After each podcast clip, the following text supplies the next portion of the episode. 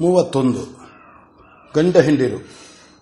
ಶುಚಿದೇವಿಯು ಗುರುವು ಅನುಗ್ರಹಿಸಿದ ತಿರಸ್ಕರಣಿಯನ್ನು ತೆಗೆದುಕೊಂಡು ಪತಿದರ್ಶನಾರ್ಥವಾಗಿ ಮಾನಸ ಸರೋವರಕ್ಕೆ ಹೋದಳು. ಅಗ್ನಿವಾಯುಗಳು ಆಕೆಯ ರಕ್ಷಕರಾಗಿ ಹೋದರು. ಅಗ್ನಿಯು ಹೋಗುತ್ತಾ ದಾರಿಯಲ್ಲಿ ವಾಯುವಿಗೆ ಹೇಳಿದನು, ವಾಯು, ನನಗೆ ಆ ಹತ್ಯೆಯನ್ನು ಮಾತನಾಡಿಸಬೇಕು ಎನ್ನಿಸುತ್ತಿದೆ. ವಾಯುವು ನಗುತ್ತಾ ಹೇಳಿದನು, ನೀನು ಪ್ರತಿಫಲವನ್ನು ಅನುಭವಿಸಲು ಸಿದ್ಧನಾದರೆ ಯಾವ ಕೆಲಸವನ್ನಾದರೂ ಮಾಡಬಹುದು, ಅದರಲ್ಲಿ ಏನೂ ತಪ್ಪಿಲ್ಲ. ಸರಿ, ನಿನ್ನ ಅನುಮತಿಯು ಸಿಕ್ಕಿತು, ಇನ್ನು ದೇವಿಯನ್ನು ಕೇಳುವೆನು ಎಂದು ಶಚಿಯ ಬಳಿಗೈದು ಕೇಳಿದನು. ಇಂದು ನಾನು ಕಾಡುತ್ತಿರುವ ಹತ್ಯೆಯನ್ನು ನೋಡಿ ಬರುವೆನು. ಶಚಿಯು ಯೋಚನೆ ಮಾಡಿದಳು, ಆಗಬಹುದು, ಆದರೆ ನಿನ್ನನ್ನೂ ಅದು ಕಾಡಿದರೆ, ನಾನು ತಿಳಿದುಕೊಂಡಿರುವುದು ಸರಿಯಾದರೆ ಅದಕ್ಕೆ ಇರುವ ಕಾಡುವ ಶಕ್ತಿಯು ನಿಯತವಾಗಿರಬೇಕು. ಅದರಲ್ಲಿ ನನ್ನ ಕಡೆಗಷ್ಟು ತಳ್ಳಿದರೆ ಅದು ಇಂದ್ರನನ್ನು ಕಾಡುವ ಶಕ್ತಿಯು ಕಡಿಮೆಯಾಗುವುದು. ವಾಯುವು ಜೊತೆಯಲ್ಲೇ ಹೇಳಿದನು, ಹಾಗೆ ಇಂದ್ರನಿಗೆ ಕಾಟುವ ತಪ್ಪುವಂತಿದ್ದರೆ ನಾನು ನಿನ್ನ ಜೊತೆಯಲ್ಲಿ ಬರುತ್ತೇನೆ. ಶಚಿ ಅಪ್ಪಣೆಯನ್ನು ಪಡೆದು ಆಕೆಯ ರಕ್ಷಣೆಗೆ ವಾಯುವನ್ನು ಇಟ್ಟು ಅಗ್ನಿಯು ತಾನು ಆ ಹತ್ಯೆಯನ್ನು ಹುಡುಕಿಕೊಂಡು ಹೋದನು.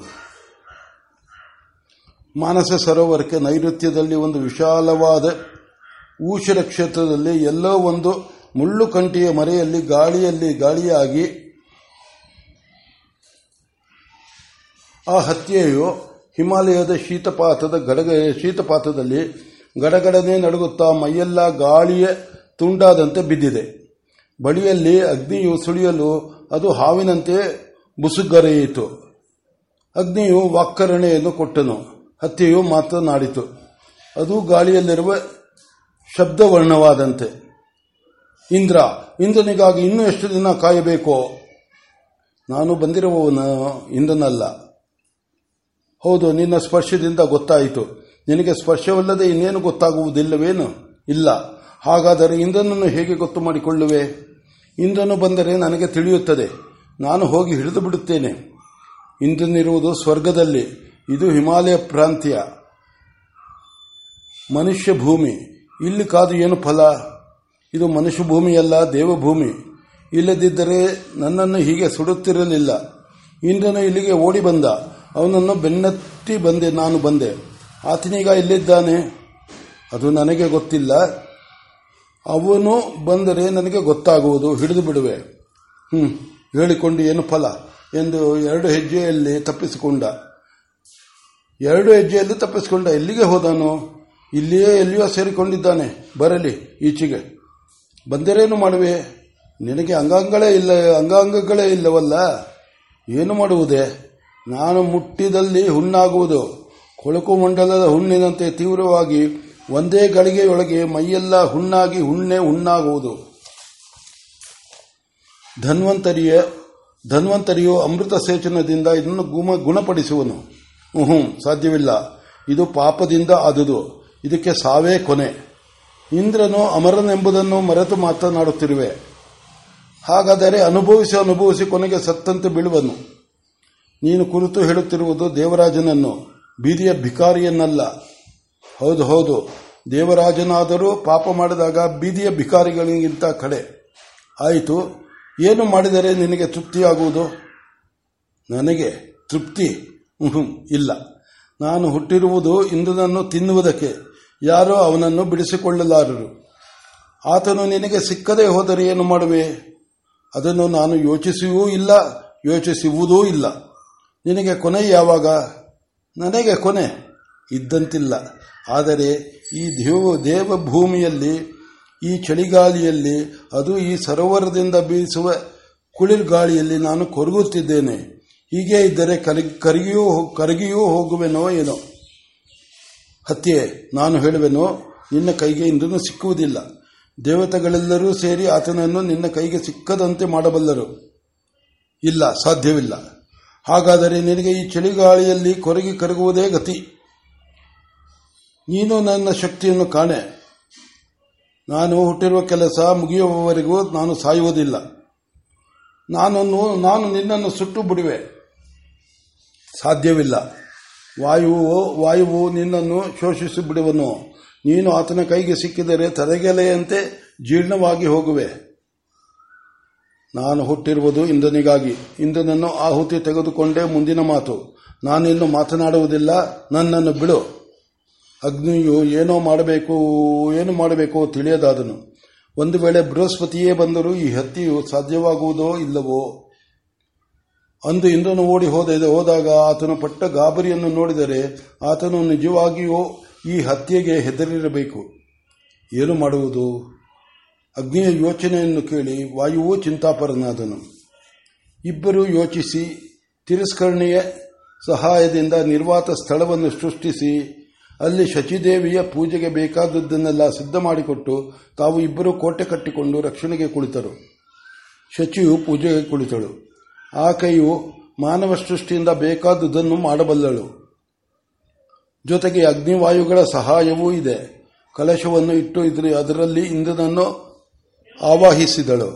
ಇಂದ್ರ ಮಂತ್ರಗಳಿಂದ ಕಲಶಕ್ಕೆ ಪೂಜೆ ಮಾಡಿ ತನ್ನ ಪ್ರಾಣಗಳನ್ನು ತನ್ನಿಂದ್ರಿಯಗಳನ್ನು ಕೊಟ್ಟು ಕಲಶದಲ್ಲಿರುವ ಅವಾಹಿತ ದೇವತೆಯು ರೂಪುಗೊಳ್ಳುವಂತೆ ಮಾಡಿದಳು.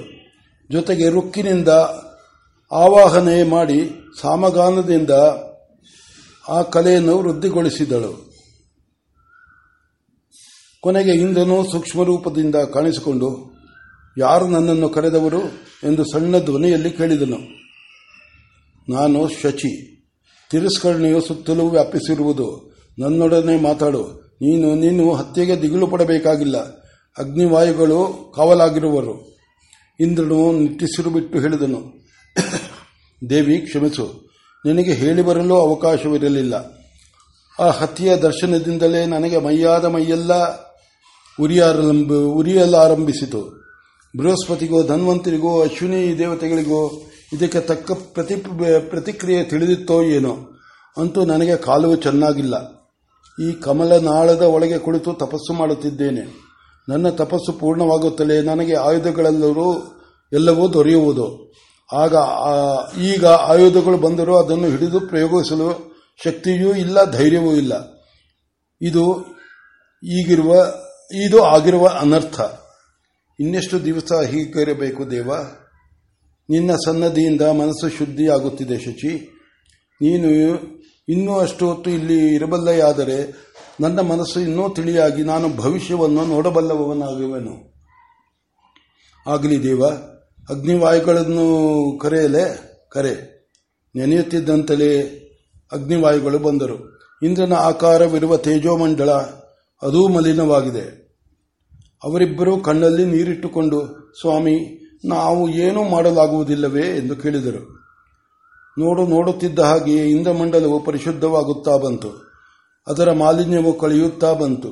ಇಂದ್ರನು ಈಗ ಸುಖಾಸನದಲ್ಲಿ ಸಮಾಹಿತನಾಗಿ ಕುಳಿತನು. ಕೇಳಿದನು, ಅಲ್ಲಿ ಏನು ನಡೆದಿದೆ ಹೇಳಿ. ಅಗ್ನಿವಾಯುಗಳು ಹೊಸ ಇಂದ್ರನು ಬಂದಿರುವುದು, ಆತನು ಅಧಿಕಾರ ಪೂರ್ಣತೆಯನ್ನು ಬಯಸಿದುದು, ದೇವಸಭೆಯೇ ಮಾಡಿದ ನಿರ್ಧಾರ, ಹೊಸ ಇಂದ್ರನು ಶಚಿಗೆ ಅವಧಿಯನ್ನು ಕೊಟ್ಟಿರುವುದು, ದೇವಗುರುವು ಮಹಾವಿಷ್ಣುವಿನ ಬಳಿಗೆ ಹೋಗಿರುವುದು ಎಲ್ಲವನ್ನೂ ಹೇಳಿದರು. ಅದೆಲ್ಲವನ್ನು ಕೇಳಿ ಇಂದ್ರನಿಗೆ ಸಮಾಧಾನವಾಯಿತು. ಇಂದ್ರನು ಹೇಳಿದನು, ಮಹಾವಿಷ್ಣುವಿನ ಬಳಿಗೆ ದೇವಗುರುವು ಹೋಗಿ ಬರುವುದು ಬಹಳ ಸರಿಯಾಯಿತು. ಆತನು ಬರುವವರೆಗೆ ಕೊಂಚ ತಡೆದುಕೊಳ್ಳಿರಿ. ನಾನು ನಹುಶನನ್ನು ಬಲ್ಲೆ. ಧರ್ಮಿಷ್ಠರಲ್ಲಿ ಅಗ್ರಗಣ್ಯನು ಆತನು. ನಮ್ಮ ದುರದೃಷ್ಟದಿಂದ ಆತನಿಗೆ ದುರ್ಬುದ್ಧಿಯು ಬರಬೇಕಲ್ಲದೆ ಅನ್ಯಥಾ ಇಲ್ಲ. ಆದರೂ ನಾವು ಎಚ್ಚರವಾಗಿರಬೇಕು. ನೀವು ಹೋಗಿ ಬನ್ನಿ. ಶಚಿಯು ಕೇಳಿದಳು, ದೇವ, ಮತ್ತೆ ನಿನ್ನನ್ನು ಬಂದು ನೋಡಲು ಅಪ್ಪಣೆ ಕೊಡು. ನನ್ನನ್ನು ನೋಡಬೇಕಾದರೆ ನಿನಗೆಷ್ಟು ಕಷ್ಟ. ತಿರಸ್ಕರಣೆಯಿಲ್ಲದೆ ನನ್ನನ್ನು ನೋಡುವಂತಿಲ್ಲ. ನಾನು ಈಚೆಗೆ ಬೇಕಾದರೆ ನನಗಿನ್ನೂ ಹತ್ಯೆಯ ಭೀತಿಯೂ ತಪ್ಪಿಲ್ಲ. ವಜ್ರವನ್ನು ಪ್ರಾರ್ಥಿಸಿಕೊಂಡರೋ ನನಗೇನೋ ಪಾಪವು ಸಂಭವಿಸಿದೆ. ವಜ್ರವನ್ನು ಕುರಿತು ಧ್ಯಾನಿಸಲು ನನಗೆ ಧೈರ್ಯವಿಲ್ಲ. ಇರಲಿ, ದೇವಗುರುಗಳು ವೈಕುಂಠದಿಂದ ಬಂದ ಮೇಲೆ ಮತ್ತೆ ಬಾ. ನನಗೂ ನಿನ್ನ ಸಹವಾಸದಲ್ಲಿದ್ದರೆ ಏನೋ ಸುಖ. ಶಚಿಯು ನಾಚಿಕೊಂಡು ನಮಸ್ಕಾರ ಮಾಡಿ ಹೊರಟುವಳು. ಅಗ್ನಿವಾಯುಗಳು ಬೀಳ್ಕೊಂಡರು. ಇಂದ್ರನು ಎಲ್ಲರನ್ನೂ ಬೀಳ್ಕೊಟ್ಟು ತನ್ನ ಸೂಕ್ಷ್ಮ ರೂಪವನ್ನು ಧರಿಸಿ ಮೊದಲಿನಂತೆ ಕಮಲನಾಳದಲ್ಲಿ ಕುಳಿತನು. ಮಾನಸ ಸರೋವರದ ವಕ್ಷಸ್ಸಿನ ಮೇಲೆ ತೇಲುತ್ತಿದ್ದ ಬಾಷ್ಪ ಮೇಘವೊಂದು ಮರೆಯಾಯಿತು.